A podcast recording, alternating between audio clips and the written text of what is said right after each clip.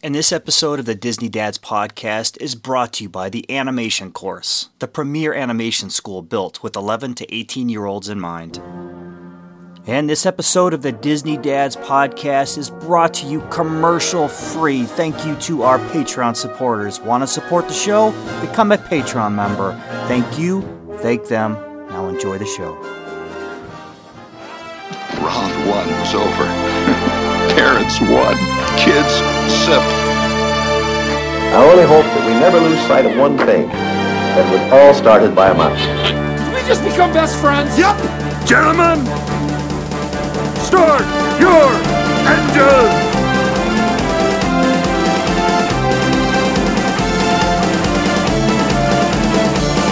To infinity and beyond! Touch of madness around here.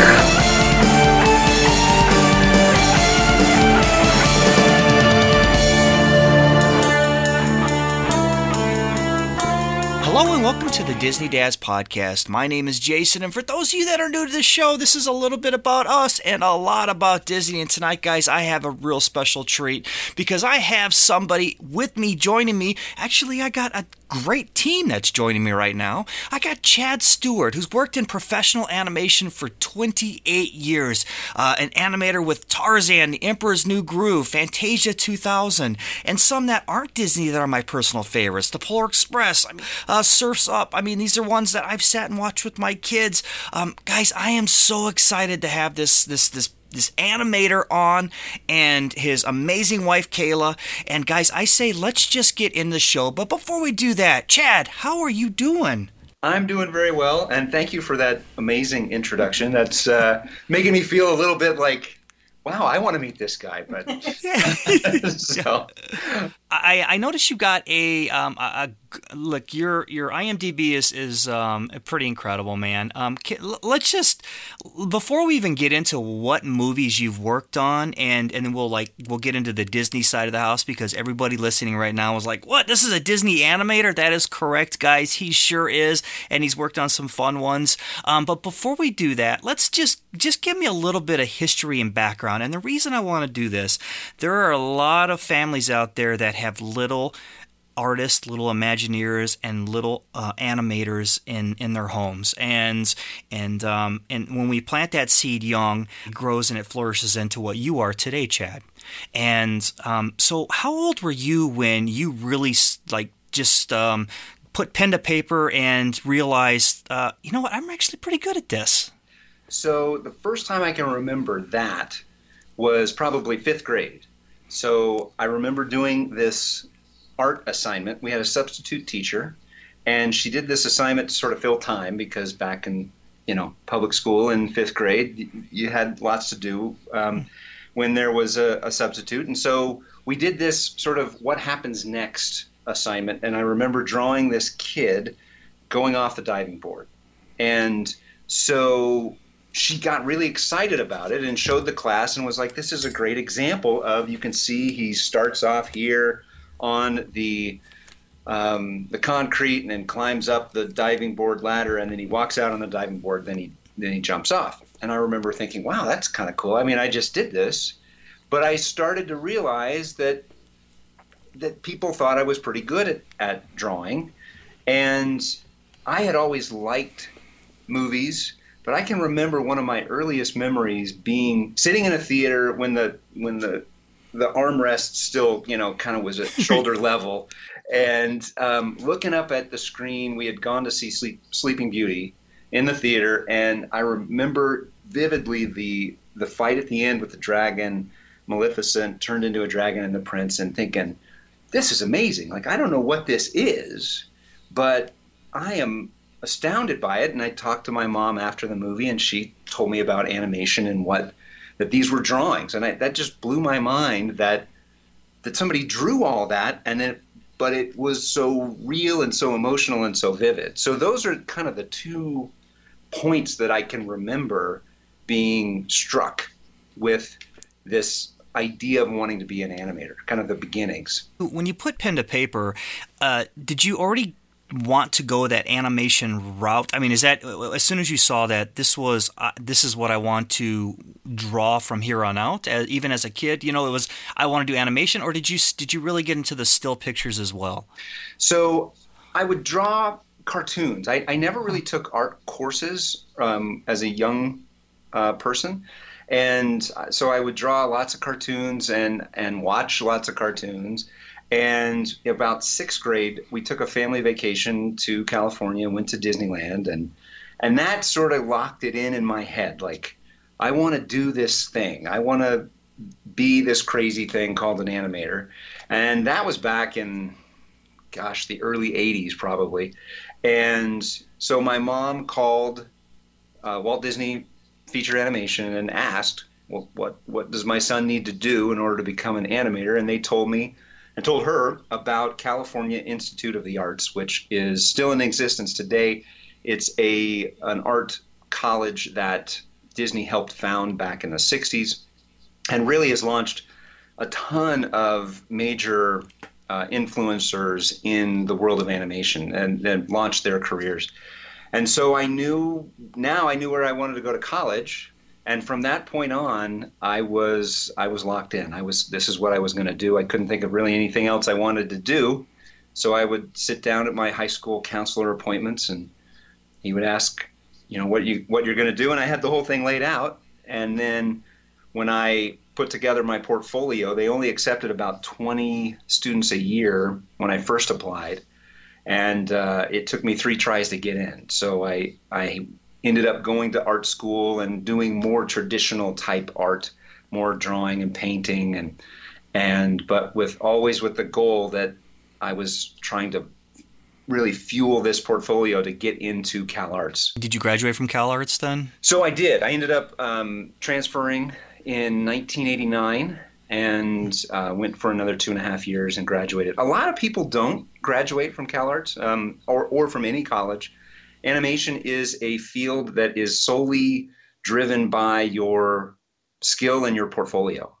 And so I've worked with people literally who are um, high school dropouts, and I've worked with people who are doctorates and PhDs where is that transition where you got you got your opportunity to put something on the big screen? Or even the little screen or over network TV or where was your break where I did it that I did something that is now visual? Okay so CalArts one of the the great opportunities there is that all of the instructors are working professionals so my first animation teacher Chris Buck if you look him up, he's the co-director of Tarzan. He's the co-director of Frozen. He's got all these great credits, and so he was the person who was talking to me and teaching me about animation. And after the first year, a lot of um, studios and, and shows would come to CalArts to look at portfolios and hire students.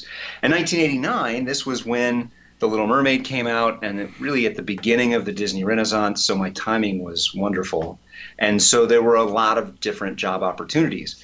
So uh, Klasky Csupo, which at the time was the studio that was producing The Simpsons, uh, came and it was the second season, and they came to CalArts and offered different tests to different students. And I took a layout test, and which meant I took this little packet that was kind of doing the job to see if I could do it, and I would and I took it back to my apartment and I drew it out and turned it in the next day. And then about a week later, I got hired for that summer to to do backgrounds to basically draw out the backgrounds for.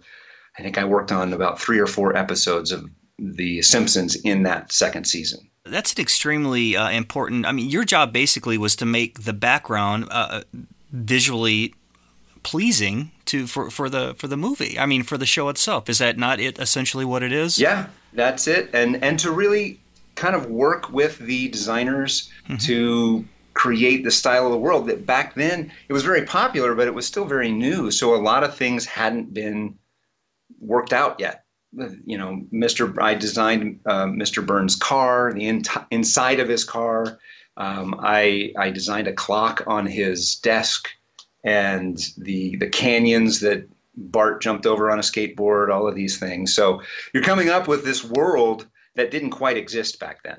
That is so awesome, man. The Simpsons was your first opening into this whole industry, was it easier to move on from there, or has it always been kind of um, who you know? Is it a the the doors open up in other areas? I mean, how did you escalate to some amazing amazing things besides The Simpsons?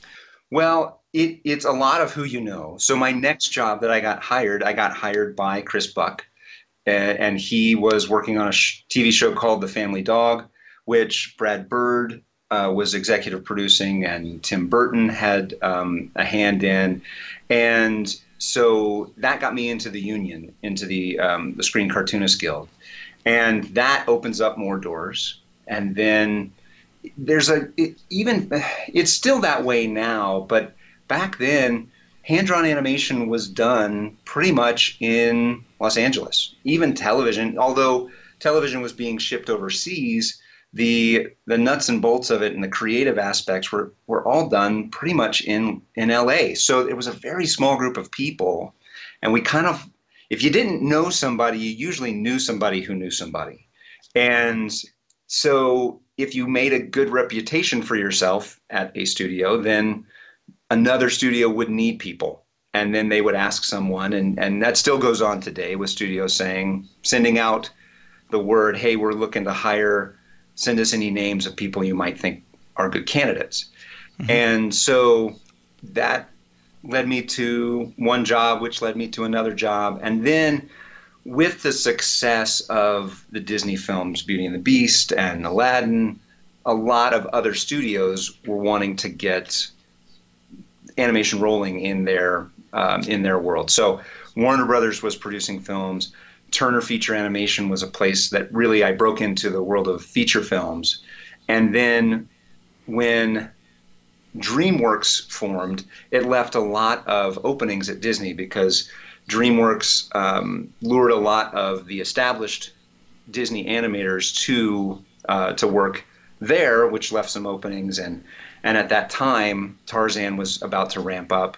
I had uh, you know was connected with Chris Buck and and got that uh, opportunity to go to Disney Feature. So once you got into now, let me ask you this: that your your personal, I got to ask you your personal feelings here. This opportunity opens up. Now, it originally started with you as a fifth grader sitting in right. a theater watching a, feature film and, and it, it, planted that seed. Now fast forward, you are this this man who has, has has worked hard to get to where you are and finally this Disney door opens up. Was it what was your honest was it like finally or were you ecstatic or was it just another job? Oh, it was not just another job. No, I was I was very excited. Uh, I was married by then, had a couple of kids, but still I'm kind of an animation geek, so I was. I mean, first day I show up and I get my little name tag with the Mickey Mouse ears on it, and I'm going through orientation, and and I know a number of people that are working there at this point, and so you're trying to play it cool, like you don't want to be too, you know. Um, goofy about it, but everybody there is the same way. I mean, when you're working at Disney, pretty much every single person you're working with artistically, and even in the non artistic roles, th- this is their dream job.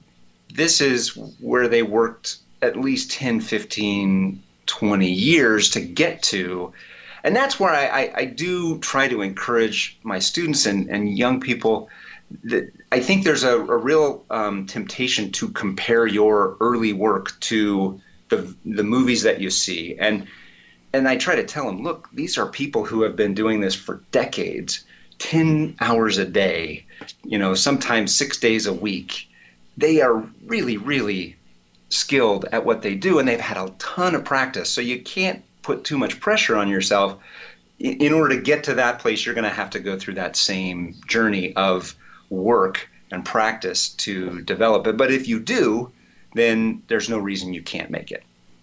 I think that was beautifully articulated and, and words of advice that I, I think uh, resonate with a lot of people nowadays. Um, the when you were working on Tarzan, where um where was your what was your role in that? How how does that like I'm I'm introducing Chad to the team. He's going to work on Tarzan.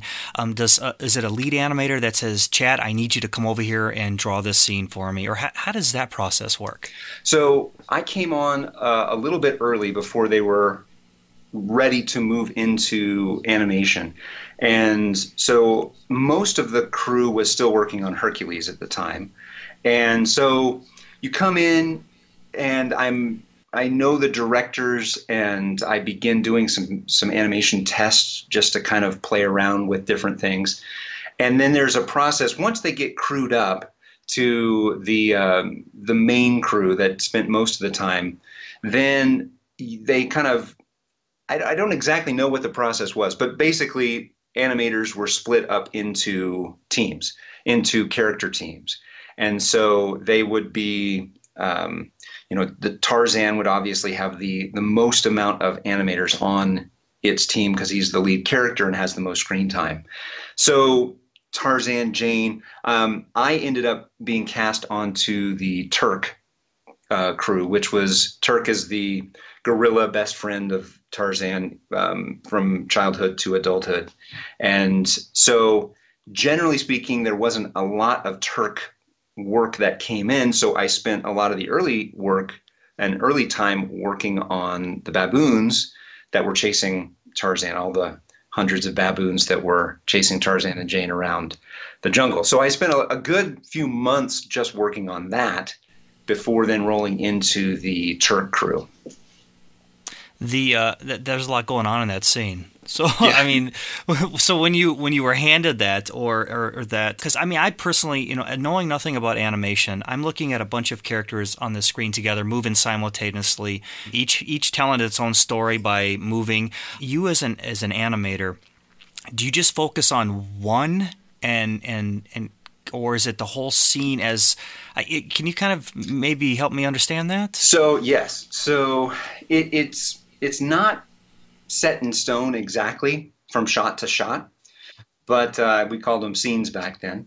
And um, but generally speaking, the reason that you want to separate into groups is because it's one of the most difficult and challenging parts of the job is to draw the same. So to get 10 or 5 or however many animators to draw the character so that it looks the same each time. And there's a lead animator who's usually the best um, artist or an, an, animator on the, the team. And the challenge is for everybody else to rise to their level. And so they're drawing over your drawings and you're struggling and kind of pushing to try and make yourself better. And so even in a shot, so one shot I did animate Tarzan because Turk and Tarzan were wrestling together. And so there was really no way to separate that action. But I would animate Tarzan in a very rough form with not a lot of detail, and then do a lot of detail with Turk. And then once I was done, then that all those that stack of drawings would then be ha- handed over to a Tarzan animator who would then draw over my Tarzan drawings and so that they were on what we called on model, so that they looked like Tarzan looked throughout the rest of the, the film. And then those were all handed to cleanup artists who came behind us and and made the tight, clean line drawings that uh, that you see on the screen. And then those were then scanned into the computer. By that point, we were doing computer coloring. And then another team of people would come and add the color to the characters. And then there was people who were adding the effects animation, so shadows and dust and and leaves that would be moving around through the fight, and then all of that was combined together and put into onto film. That's uh, quite the process. so from from start to finish, uh, what is the when you started on Tarzan as in pen to paper for the first time until published, ready for the movie, what typically is the length of that? Now, it's changed quite a bit now. Back then, it was, I ended up working on Tarzan for about 18 months. And the when the animation was finished, there was still probably another six months that was needed to do the cleanup work and the color work and to get everything uh, figured out in editorial and music and, and all of that. So the the whole process generally the first two years would be kind of d- designing the world and the and the story and then the last two years would be producing it animating it getting it ready so the whole process back then took about four years Okay. Um, when your foot was in the door with Disney, the the after Tarzan, is it since you're already an employee? Is it you already know you're going to get asked to do another project, or is it project by project? I mean, when you start getting to the end of Tarzan, or are you guys kind of like eyeing each other up, going, "Who's going to get the pink sheet or not?" Or how, does that work with Disney Animation? Um, you know, it, it, again, things are probably a little different now, but uh, generally in animation, it's it's always kind of project to project.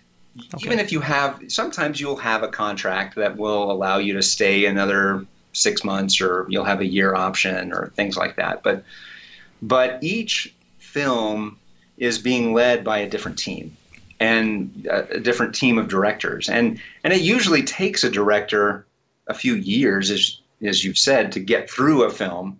So you don't really generally circle back around with the same people unless you've been there a while.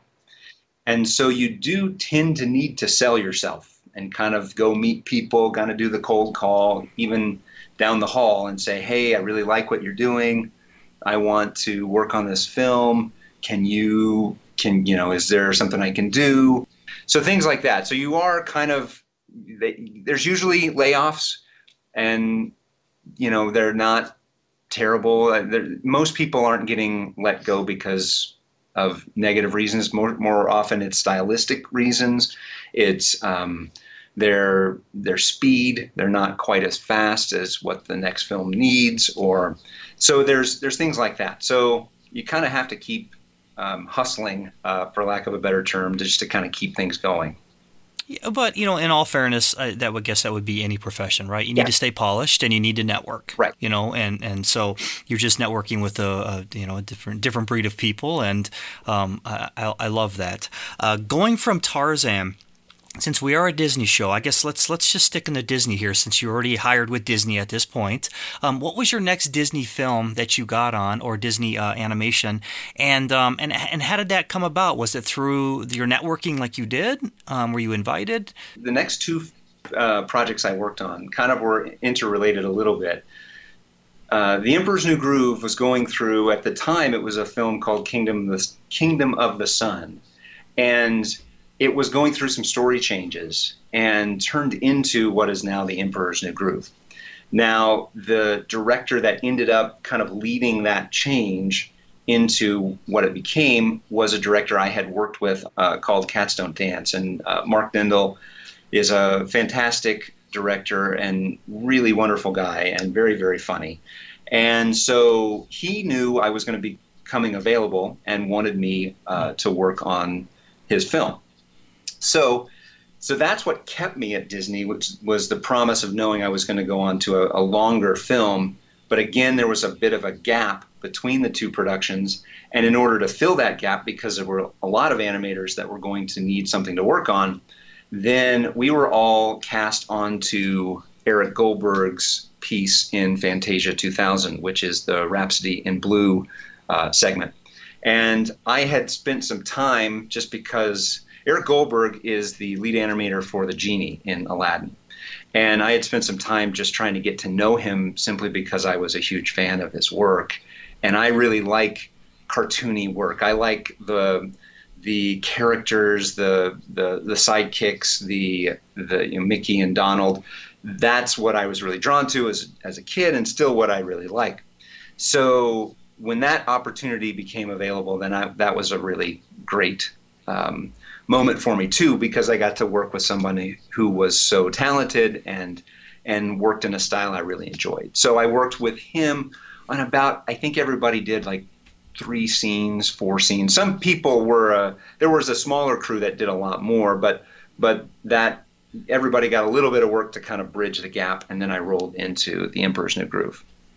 Okay, all right. So it was you went from Fantasia to The Emperor's New Groove, uh, which is such a catchy movie. In fact, we were talking about that a few episodes ago. Coincidentally, everything about that I love. One of my favorite favorite movies of all time. So when I saw that on your IMDb and, and your profile, I got really excited. So um, because it is, it's one of those super catchy movies that. Um, uh, to me is a must as a must see. You know what I mean? So um, when you when you moved on from the Emperor's New Groove, where where did you go from there?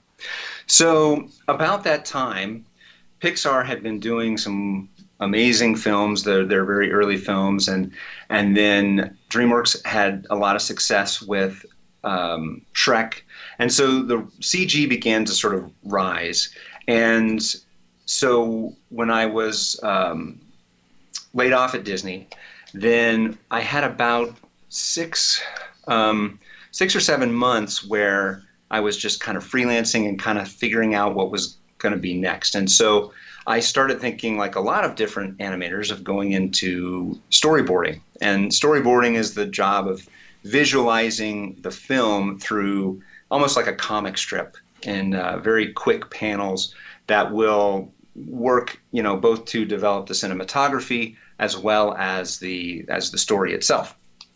And so I did some some different uh, storyboard freelance work, and I ended up getting to work with um, Chuck Jones um, of um, Bugs and Daffy fame. And uh, right before he passed away, um, it was um, an internet cartoon that he was doing, and um, so I did some storyboard work for for him, and then I did some uh, storyboard work for the Proud Family, uh, a Disney Channel show, and then I got the call from a producer I had worked with at uh, Turner from Sony Pictures Imageworks. And at the time, CG animation was growing, but there weren't that many CG animators. And so the conventional thinking was, well, let's take the animators and let's train them on the computer. And I that that had about a 50-50 success rate because a lot of the artists didn't really had never really had much uh, exposure to computers before, but my dad um, works in computers and was one of those guys with the um, glasses, and so I had had a lot of exposure. Was pretty comfortable with computers, and then was, did a, a three month training option with Sony Pictures Imageworks, and then began animating on computer on Stuart Little 2, and then did a number of different films with Sony. The the Stuart Little is um, what a what a fun fun uh, fun movie. Um, I want to talk about that for a second.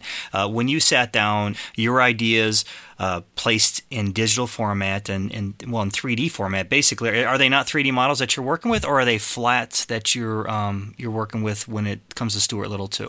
So they're 3D models. They're um, they're we call them virtual puppets. So it's it's the closest thing is like a stop motion puppet, but it's virtually it's in a virtual world inside the computer you guys actually are designing these these models. Um, and I used to work I, a puppet. Excuse me. I use the word puppet. Um, I, I, work with 3D uh, models a lot with uh, 3D printing and stuff like that. Okay. Just as a hobby. So uh, so I apologize for that. So you work with your 3D puppets, but you guys are actually designing these. Um, how, if you if I was to say, hey, Oh, and, we're, and we're not actually designing them. So there's there's modelers that are designing. Okay, that was my question. Right. Yep. And then there's a, a so you you design them with a group of designers on paper. Then some modelers will um, model the the character, and then a, a department called um, character setup will rig and put controls into that 3D model, and then that's given to the animators. And so we're really just basically moving them around. Okay. All right. So that's that seems very fun. Was that was that enjoyable? It is. It's okay. It was really okay. great because I loved animation and I still love hand drawn animation, but it kind of opened up. It was really refreshing to to. I'd been doing hand drawn animation for about ten years, and now there was this whole new world to learn, and still get to engage in the world of animation and kind of do it in a in a unique way with with Stuart Little 2, where I got to basically act across from Geena Davis and um, and all of these other great live action actors. Now we were giving our performance as the animators months later, but it was still both of our performances on the screen. That's awesome. I love it. Uh, moving from uh, Stuart Little, I, I, see that you had uh, Polar Express. Okay, and and um, let me tell you what I have always loved Polar Express. I will always love it. It is a must. It is a go-to every Christmas season.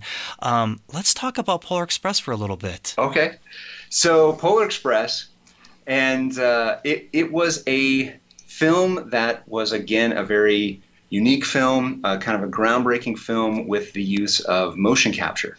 Now, as animators, we were a little bit unnerved by this because some people felt like that motion capture technology was taking away our job in a sense. And so a lot of animators were reluctant to to work on the film, but I thought another thing I could learn, another kind of feather in my cap and skill that I could use. And so, uh, a good friend of mine, a guy that I carpooled with uh, each day, we figured, hey, let's go in. And because we went in willingly, we, we got in early. We ended up in, in some pretty good positions, both of us being lead animators. We did a lot of the interviewing for animators and hiring. Um, we oversaw different sequences. Uh, so like a two or three minute chunk of the film. And I ended up doing a lot of the sequences that were outside of the train. So if the train was moving, and so the the sequence where the train is falling into the ice, and the the sequences where the characters are on top of the train walking through the snow, uh, dealing with the ghost. I did a lot of the, the ghost work myself, and and but my job was to oversee so cast out the different shots to the different animators and oversee their work making sure everything was consistent and working within the director's vision I, I just have this feeling every time I watch this now, I'm going to picture you sitting on a computer, and uh, the whole time I'm watching this. So this is this is absolutely fantastic, uh, Chad. I could talk to you for hours and hours on all the stuff that you that you did, um, but I want to go ahead and move on from that because I want to talk about by you taking what what the, the um, your skills and um, your your wife and yourself, um, you have started something that I was very fascinated by, and um, I'm I'm very excited to talk about that. You have the animation course. Yes. So how, how did this come to fruition? And and I know your wife. Um, I got to give her some uh, some huge credit because I think uh, she probably keeps it running smooth for you. Is that is that safe to say? That is very safe to say. Yes. Okay, so uh, why don't you introduce your wife for me, and uh, why don't you guys tell me wh- how did this come to um, how did this come to fruition, and uh, and more importantly, I want to know um, because it's always scary doing a, a, new business. What was the dynamics of you guys like? You know what? Do it. Oh, maybe you know it's kind of. Um, how did that dynamics play? Because this is a pretty incredible thing that you got here. That's a good question. It is. So this is my wife, my better half, Kayla. Hello, everybody.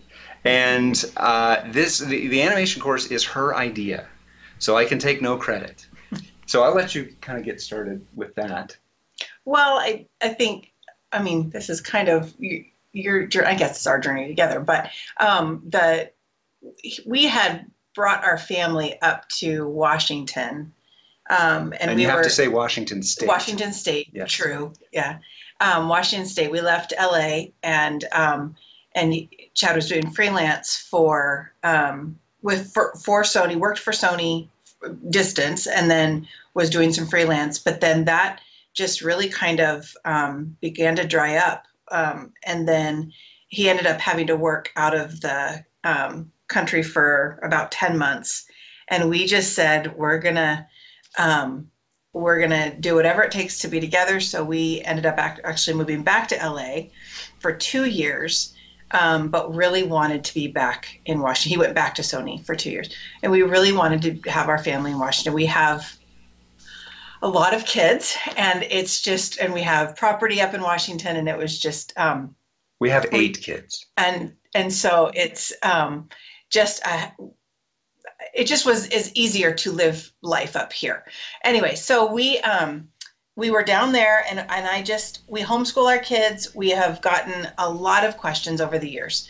Um, probably once a month, somebody wanting to come over to our house to watch him animate. You know, their child's interested in animation. So we just, we just put it out there. And within two weeks, um, we had 40 students and that's just like an announcement on facebook to all of our homeschool friends and it was it just grew from there um, he started then put together the co- the level one course and then he he put together the system of classes Yeah, so once we realized that people were interested, we always thought it would be kind of um, a supplement to, Yeah. to freelance. That uh, it would just be a few students, and then I would continue to freelance, but the the extra income would help stabilize us, and we could move back. But we saw very quickly that there was a lot of potential there, and I had done some online uh, instruction for um, an adult education company and so was very familiar with teaching online and, and how that worked so we kind of started to build the the course and, and realized I, I kind of took a lot of the lessons that I had um, learned at, at Cal Arts. And, and really the whole course is based on how to give a student the ability to make their own film. And you know give them enough skills about animation enough skills about drawing enough skills about storytelling and editing to be able to put together a short film that then they can put on YouTube or they can put in um, wherever they want. There's so many options now.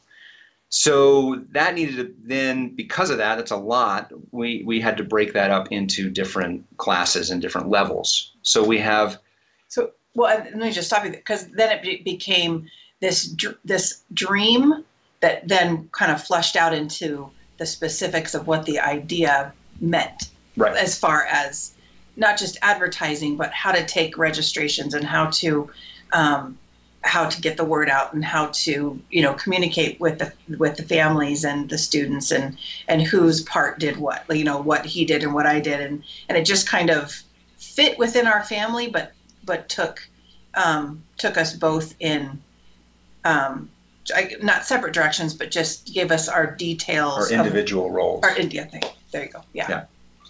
You um, you guys run a uh, extremely tight ship. I was really impressed. Um, Chad, I was dealing with your wife at first, and right away when I made contact with her and and her and I were talking. Um, she immediately puts you in the emails. Like, let me keep him in a loop. You know, that communication is there. And I, I, I want to say I, I love the fact that uh, the communication um, has always been everybody that's in the loop. You know what I mean? And I really, really found that level of professionalism refreshing, and I really enjoyed that. Um, with the course itself right now, like I have um, younger animators. I have um, you know people like myself who can't draw, but I would love to. Um, what? Let's start with the youngest. What would be your recommended age group for a youngest? Like, look, I'm seriously, and, and my daughter is seriously drawing Mickey Mouse all the time, or seriously drawing all the time. Um, what age group do you recommend? So we have all different age groups contact us, and it's what we say. Our classes are designed for middle school and high school, so we say ages 11 to 18. Now we have some 11 year olds that come in and they just seem like they've been working on the computer their whole life and they love all of this and they're very fluent at it. And so I don't necessarily recommend them going into drawing classes because they could go into Maya, which is the software that I use in the studios. That's the CG software. But then we have other students who come in and they're like, there's all sorts of drawing characters and they love to tell stories. And sometimes a lot of them will start in the drawing classes, try to hone their drawing skills a little bit more, and then roll into the animation classes. And so and and we have all sorts of different students. We have some that are coming in and are just wanting to explore. This seems like an interesting, kind of fun summer activity. Mm-hmm. And then we have some students who seem that they have locked in that this is what I'm going to do for the rest of my life, and I need help. I need you know training and, and anything you can can give me. So we try to connect, and that's one of the things Kayla is great at is really talking to the students, talking to their families, trying to get a sense of what they are wanting to get out of the courses, and then being able to customize and direct them in to the uh, into the, the system or into the classes. We have some students who start at level one drawing, then they go to level two drawing, level one animation, level two, and they they systematically go through that. But I wouldn't say the bulk of our students do that. I would say um, they start at level one animation and take a break between animation classes and do drawing if they want to. I think there's there's just some differentiation with each Yeah. person and interest. So this is uh, 100% online via. Um, uh, it- what kind of media format do you use? I mean, obviously you have videos um, for instruction. Uh, do you do one-on-one then as well? So what the the way the course is set up is that for an hour a week we open up a virtual classroom and the students come in as they would into a classroom and and I'm live and they can see me and hear me and I can direct them to different websites or I can share my screen and I can um, show them different videos. So we show the class work that you know all the students get to see each other's work and we have uh, lessons that I um, the level one animation the the class time is devoted to the history of animation and the principles of animation, and those are um, the- applicable to all types and all forms of animation, whether it's stop motion or hand drawn or CG. And so we try to keep that live classroom time uh, focused on that. And then I have done assignment videos that are on YouTube that they can then watch, and those videos are of me doing the assignment in a in this software that we support. So if they want to use Maya, then they will watch the assignment video and do say a bouncing ball assignment, and they'll be able to watch me do the, the bouncing ball assignment and know where the different menus are and know and that's where I instruct a little bit more on the software. That way they can pause when something gets confusing, they can replay it and they can go at their own pace. And then so then though when they do their assignments, those assignments are then uploaded to um, a specific folder that they have for uh, for each student, and those assignments, those videos, are then reviewed by someone from from our staff. Either it's me or it's another professional animator that will then give them a three minute video critique of their work, kind of helping them see how the principles work and how they can improve. And all of the assignments are turned in twice, so they get the opportunity to then go back, make adjustments to their animation, and, and improve it, and then turn it in again. Okay, I love that. That's awesome. Um, so 11 years old. So for anybody out, out there listening, uh, let's get into how. Well, number one, how did they contact you? Um, and your recommended age was 11 years old. But hey, before we do that, Chad, actually, um, for the ones that are not, like my son is eight. Um, you know, we've got a couple people in the group that are have younger ones. Um, do you have any advice to give the younguns before they get to that that that age to where they you know want maybe want to pursue animation um, on on a level that to work with you. But what advice would you give guys that are uh, the young ones? So that's a great question. We're we're working on a a video series that will be aimed at younger students because we get that question a lot. And so what I did when I was young is is do flip books. You know, grab a sketchbook, be able to draw a little bit on each page and see. There you go. I wrote I wrote I wrote flip book on the paper. I was going to ask you about Okay. that. So so go ahead. Yeah. And so we're hoping to get that released very soon, and uh, it'll be available on our website. Um, the thing that I would say is to pursue what they what they really enjoy. So if that's drawing cartoon characters, then draw cartoon characters. If it's copying, I used to copy all sorts of pictures of Mickey Mouse and Donald Duck, and and if it is drawing landscapes and painting, then do that.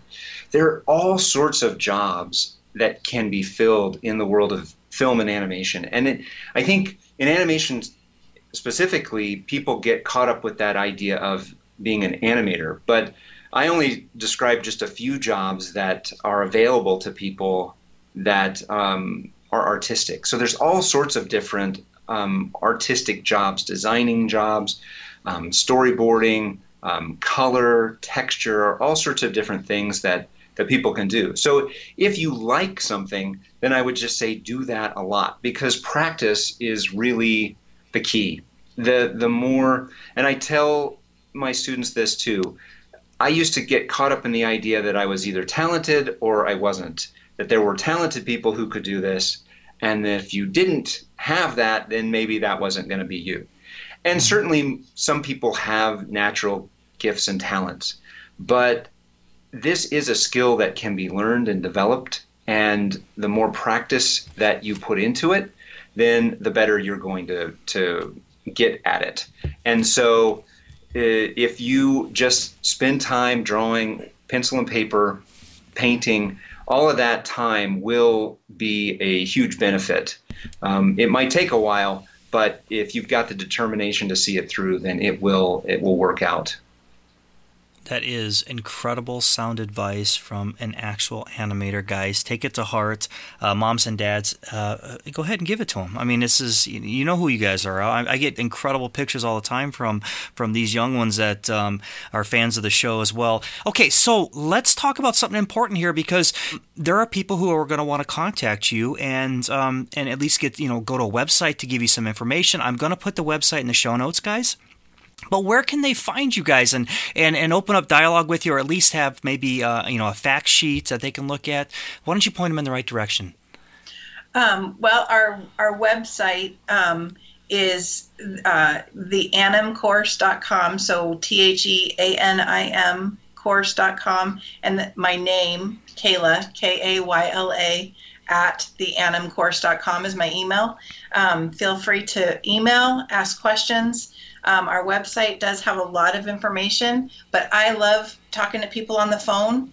Um, and and that would be you know absolutely fine too for people to call, you know send me an email send me your phone number i'll call you you call me um, so that would be absolutely fine And we also have a Facebook page where we post Oh, our student work. So if you're interested in seeing just you know a, a typical student's work th- throughout each session that we we do, we we tend to t- to post a lot of our student work. We ask the parents to make sure that we get permission because we we don't want to post anything anyone's not comfortable with, but you can see a lot of work. You can contact us through our Facebook page as well. and if somebody is interested in understanding what kind of work is done in each class we post what the class is and what work is being shown and so they'll know if it which drawing class it is which animation class it is when they're seeing the work on the facebook page Hey guys, in tradition with the Disney Dads podcast, I'm going to put you on the spot and ask you to make somebody's day and pick a picture of the week. Picks of the week. Picks of the week. It's time for us to get our picks of the week. Okay, guys, who did you pick for your pick of the week? We picked lucy Yes. for her first day of third grade picture this this is such a coincidental pick, guys, because Lucy is um, an incredible little artist. She, in fact, you know what, guys? She's we even made a mug or T-shirt of, of an art of a drawing that she did for us. We threw it up on our TeePublic site. Oh, nice. She was our yeah, she was our first artist to ever submit something to the show. So uh, great pick, and what what a um, yeah, that was awesome. Um, I'm gonna actually pick. I'm going to go with Katrina Dupree. And uh, Katrina is always keeping a Disney in her house. And look, she's uh, little Sophia has three sippy cups rolling. Um, you know, this is this is definitely a family that um, she is the princess, and Katrina is such a great person, such a great member of the community. So Sophia, you enjoy all three of those drinks. Um, and that's going to be our picks of the week, guys. Hey, listen, guys, I really appreciated your time tonight. And one of the big things I wanted to drive home with you, with your um, the animation course, was you know the minimum age. But you know, one thing I didn't discuss with you really is what if I wanted to jump on this this uh, this course, or you know, my wife, or maybe um, you know maybe my son who is um, you know getting ready to to going to high school that's that's you know it, uh, well like 17 18 19 maybe the college kid is looking for a hobby who's always loved to draw you know and he's sitting there at 19 years old i mean what what do you think about that So certainly with high school, it's a no-brainer. We have all sorts of students that join 16, 17 years old, their junior or senior year, and they're just starting to think about a career and what am I going to do. Um, we also do a career q&a that is coming up with families. You can find that on our website or you can contact kayla. And so even if you're just interested in learning well what does it mean to to work what does it look like to work in animation you can come and ask questions about that. Where do i go to college? Because there's so many more options now. We do have occasionally some adult classes. Now they're recordings only so um, we we try to keep it really separated it's an online world. We haven't had any issues but we don't want to have any issues with mixing kids and adults in Yep. in a world that we just don't know. Um, but we have we usually create a waiting list for our adults. And when there's enough then we'll offer a uh, a course of adults. So if um, if adults want to contact us then get put on the waiting list then it, we only do uh, animation level one and animation level two currently with adult courses And it takes about a year and a half to get through our classes, like if they wanted to take the whole course. Um, and so even an 18 year old, um, they can start their senior year and we- um, and and they'll they can continue with us even after they've graduated high school. Okay, all right. Well, that makes sense. I mean, I know me personally. I, I'm I'm 40. I, I don't even know how old I am. 44, I think. Um, I, I for me, like I, I think this would you know. I'm sitting here and I'm like, wow, how how interesting would it be to uh, to not only work with um, you know animation, but but an opportunity to work with you guys, you know. So um, I know that there's going to be people out there that are going to have that demand. Um, on top of what we've talked about already. So I definitely wanted to make sure that was put into the mix. Um, guys, I just want to ask you: Do you guys have any closing remarks? Anything you want to add before we we close the show? we're just so thankful that that you are bringing us on your podcast, and we feel honored and uh, happy to be here, and and hopefully that we can inspire somebody out there who's listening and sitting at home thinking that this is a crazy idea to be a Disney animator because most every Disney animator that I talked to had that moment when they were a young child sitting at home watching a Disney movie thinking, wow, that would be amazing. But that seems like such a crazy idea. So uh, that's where I came from, and, and it's where uh, you can come from if that's you. Kayla, do you have any closing? Just uh, just to echo, I'm so thankful that you contacted us and happy to make this connection to find out about you guys and what you're doing and such a positive, fun thing. That's what we're trying to do. We're trying to just have a positive um, opportunity for these kids to um, have an outlet for what's inside of them. So. I find what you two are doing beautiful. Uh, I mean that from the bottom of my heart. After talking with you, um, you know, I always got a good vibe from uh, Kaylee. You've always been extremely professional. When when you people want to reach out to her, guys, I'm telling you, reach out to her because she is such a personable person, and um, you know, she's she's direct. She's she's very personable. I, I liked her from the start. Uh, Chad, um, I, I kind of went into this not really knowing how I was going to think about you, but no, I'm just kidding. I'm just kidding. Um, you guys are a great team, and I really appreciated you guys coming on here. And anything that we can do to, um, you know, to to you know, shine some light uh, uh, in uh, maybe parts of the parts that people don't know about, you know, for this for you guys. Um, I absolutely love that. Now, I do want to close on this. Um, if there's people that are out there that are remotely interested, I can't stress this enough, guys. Go go go feel them out and and you know inspire yourself, inspire your child. You know, uh, push them to where where you know this is really an outlet, guys. I'm going to be honest with you. A lot of times, um, you know, oh, he's an artist, he's drawing. Here's an outlet where you can actually have somebody's dreams come true. You can actually push them and say, hey, you know what? This is the real deal. This is this is a Disney animator here that that is uh, going to be able to coach you, and two incredible people on top of it. I would invite you guys over for a barbecue anytime. so, with that, guys, thank you so much for coming on the show. It was a pleasure to meet you. I hope that we can can um, uh, uh, help you in any way, anytime you guys want to come on and pop on and say hi, you I am giving you guys the open invite. You just send me an email and say, hey, let's chat. I would love to have you on. Well, you. thank you. Yes, and and we might have to come back just so we can meet the other dads. Yeah, that's true. Actually, you know what? Can I do this? Can I give you guys an open invite to come back on in the future and uh, with with those two guys because they would absolutely love to meet you. And maybe we can, after they hear the show, they'll have some questions for you that maybe they don't know. So maybe maybe in the future we can get together. I would love that if that would be okay yeah, with you yeah, guys. be awesome. Great. With that, everybody have a wonderful, wonderful time, a wonderful weekend, and remember, always keep it Disney. From Mike, Justin, and myself, we want to say thank you.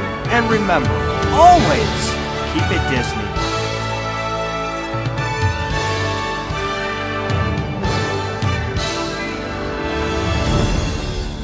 And they all live happily ever after. Each of us has a dream, a heart's desire. It calls to us. And when we're brave enough to listen and bold enough to pursue, that dream will lead us on a journey to discover who we're meant to be. All we have to do is look inside our hearts and unlock the magic within. Ready to begin. Let the wonder. And that's a wrap. This has been YDF Media Productions.